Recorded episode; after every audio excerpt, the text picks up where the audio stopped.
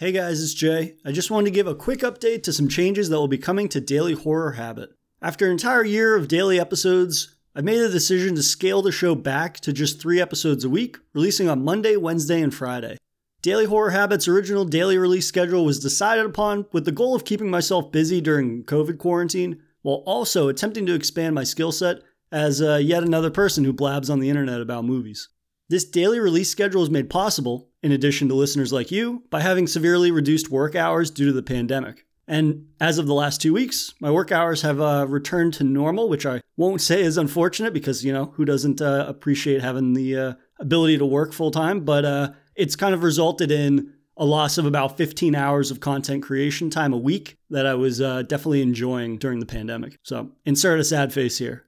Now, I can only really see the show and my other creative ventures suffering if I attempt to pursue the same output with far less time, something that I felt kind of creeping up on me, if I'm being honest, over the course of the last two weeks. So, there will be two less episodes a week, but I will continue to deliver reviews, series reviews, and have all manner of guests on to chat all things horror.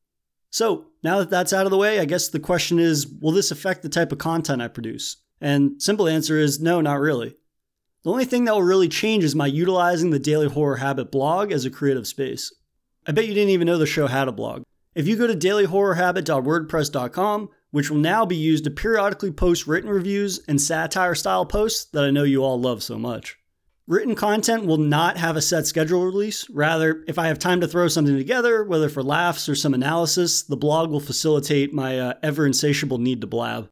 So the show is scaling back, but the two days off I think will really overall make Daily Horror Habit even better. And as always, I appreciate every single person that's taken the time to listen to the show, and hopefully will continue to do so. So thanks, guys, and I look forward to bringing you more uh, weekly horror content.